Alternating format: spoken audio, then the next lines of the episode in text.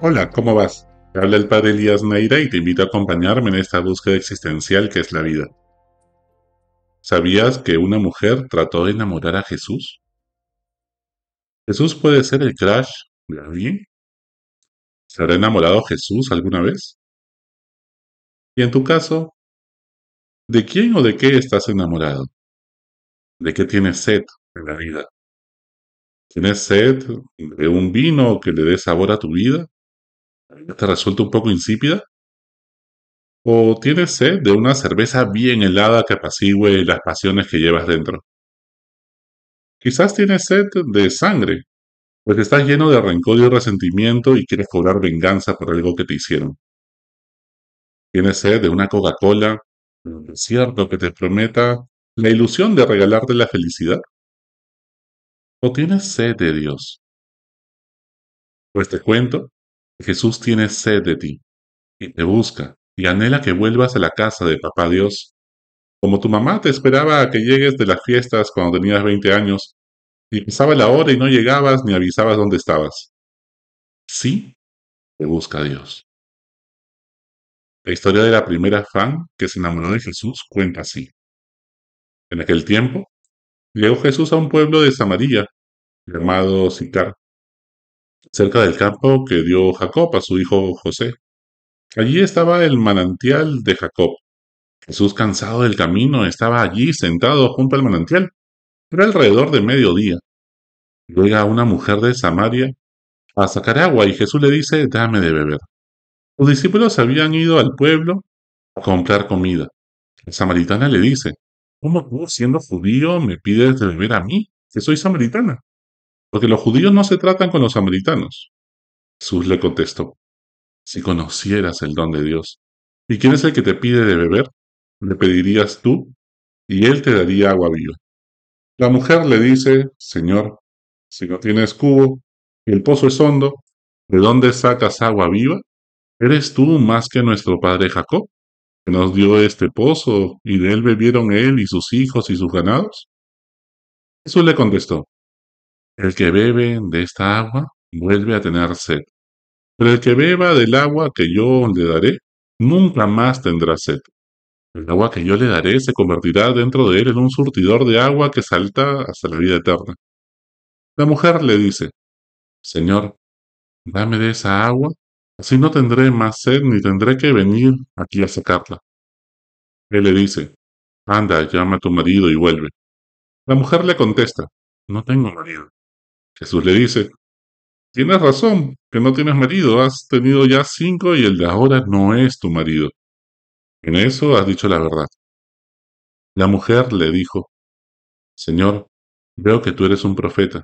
Nuestros padres dieron culto en este monte y vosotros dicen que el sitio donde se debe dar culto es está en Jerusalén. Jesús le dice, una mujer, se acerca la hora en que ni en este monte ni en Jerusalén darán culto al Padre. Ustedes dan culto a uno que no conocen, nosotros adoramos a uno que conocemos. Porque la salvación viene de los judíos, pero se acerca la hora y ya está aquí. Los que quieran dar culto verdadero adorarán al Padre en espíritu y en verdad. Porque el Padre desea que le den culto. Si Dios es espíritu, y los que le dan culto deben hacerlo en espíritu y en verdad. La mujer le dice, sé que va a venir el Mesías, el Cristo, cuando venga, Él nos lo dirá todo. Jesús le dice, yo soy el que habla contigo. En aquel pueblo muchos creyeron en él, así cuando llegaron a verlo, los samaritanos le rogaban que se quedara con ellos, y se quedó allí dos días.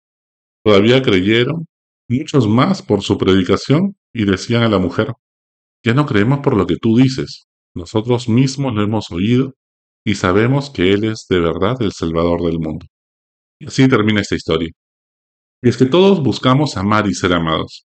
Y esta mujer no es la excepción. Jesús toma la iniciativa y le pide agua. Siempre Jesús cuando te busca hace como que te necesita tu ayuda. A mí me pidió que sea catequista en una parroquia cuando era joven y esa catequesis a quien más ayudó fue a mí. Quizás te pide que hagas un voluntariado y esa actividad te transforme el corazón a ti. Hay que sacar agua del pozo. Pozo profundo es nuestro misterio, nuestro inconsciente, nuestros deseos más profundos. Y allí, cuando más conocemos nuestro inconsciente, más libres somos para tomar decisiones, porque la verdad te hace libre. En lo profundo de tu interior está Dios. Pero la mujer está llena de prejuicios superficiales. Esos prejuicios son excusas porque le duele conocer su verdad. Mirarse en un espejo es duro. Su corazón está herido en el fondo del pozo, y por eso evita hablar de su sed, de lo que realmente tiene sed, de ese miedo a la soledad tan profundo que tiene, de esas carencias emocionales que le hace pedir limosnas de cariño. El primer prejuicio es el machismo. ¿Pide un favor a una mujer? Ninguna mujer en esa época hablaba a los si no fueran de su familia. Si esta mujer le sigue la corriente y le conversa, es porque lo está enamorando a Jesús. Porque también pues, le habrá parecido simpático. Y entonces, pues Jesús se vuelve el crash de la samaritana.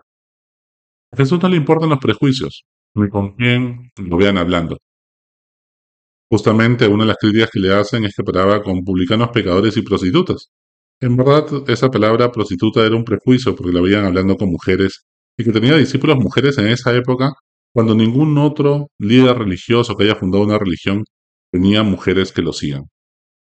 El segundo prejuicio es de corte político. ¿Un judío hablando con una samaritana? ¿Un fujimorista hablando con uno de Perú Libre? El tercer prejuicio es religioso. ¿Dónde debemos dar culto? ¿En Jerusalén o aquí, en medio de los samaritanos? ¿Debemos ser católicos o evangélicos? ¿Qué religión tiene razón?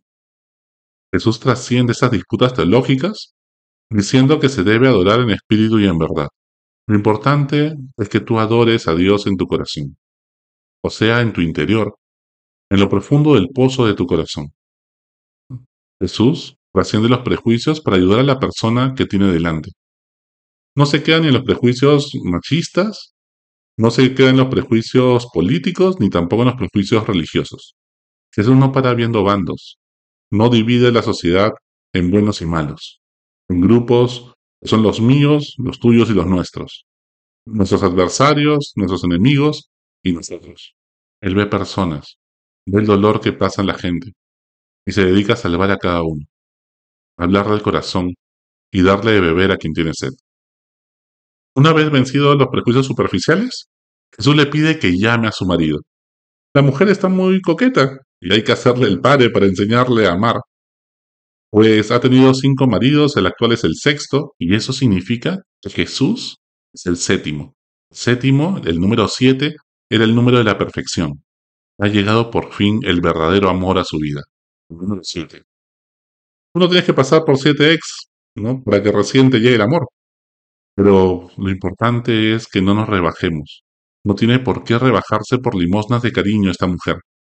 Ante lo cual la mujer le responde, ¿cuál es mi marido? Jesús le dice que es cierto, esa es su verdad. Ha tenido seis maridos, incluyendo el actual, y el actual tampoco es su marido. Porque en el fondo se ha involucrado sentimentalmente con todo el pueblo de Sicar. Y es que tiene tanta sed de cariño, y cada relación tóxica en la cual se ha involucrado agranda el pozo de su soledad le baja más la autoestima, la denigra y hace más profundas sus heridas. ¿Cuántas veces a nosotros también nos ha pasado eso? Buscando limosnas de cariño, hemos terminado en las garras de tantos narcisistas. Jesús le ofrece un agua pura, si bebe de esa agua jamás volverá a tener sed, y que brota de lo profundo de su corazón. Ya no sentirás sed de que te quieran, no volverás a sentirte sola, ya no entregarás tu corazón al primer narcisista que pase por tu vereda adulándote para manipularte. Ya no te dejarás ilusionar por las promesas de los encantadores de serpientes. Si tuvieras sed de Dios, si Dios te llenara el corazón, solo Dios puede satisfacer tus deseos más profundos de amar y ser amado. Lo demás es ilusión y vanidad. Conviertes en lo que amas. Dime que amas y te diré quién eres. Si quieres conocer el pozo de alguien, no le preguntes qué estudió qué éxitos ha alcanzado en la vida. No le preguntes cuánta plata tiene o cuál es su apellido.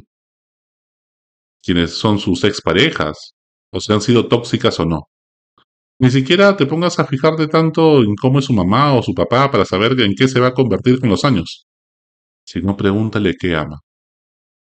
Porque donde está tu tesoro, está tu corazón.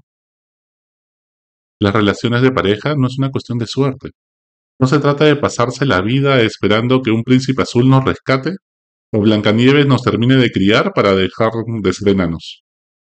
Las relaciones se construyen con esfuerzo y dedicación. No podemos andar por la vida creyéndonos caperucita roja sin esperar que aparezca un lobo al acecho. No construyas una relación basada en tu miedo o la sino en el amor. Ningún elixir de amor puede suplir el agua viva de Jesús. Y esa agua brota de lo profundo de tu corazón porque allí habita Dios.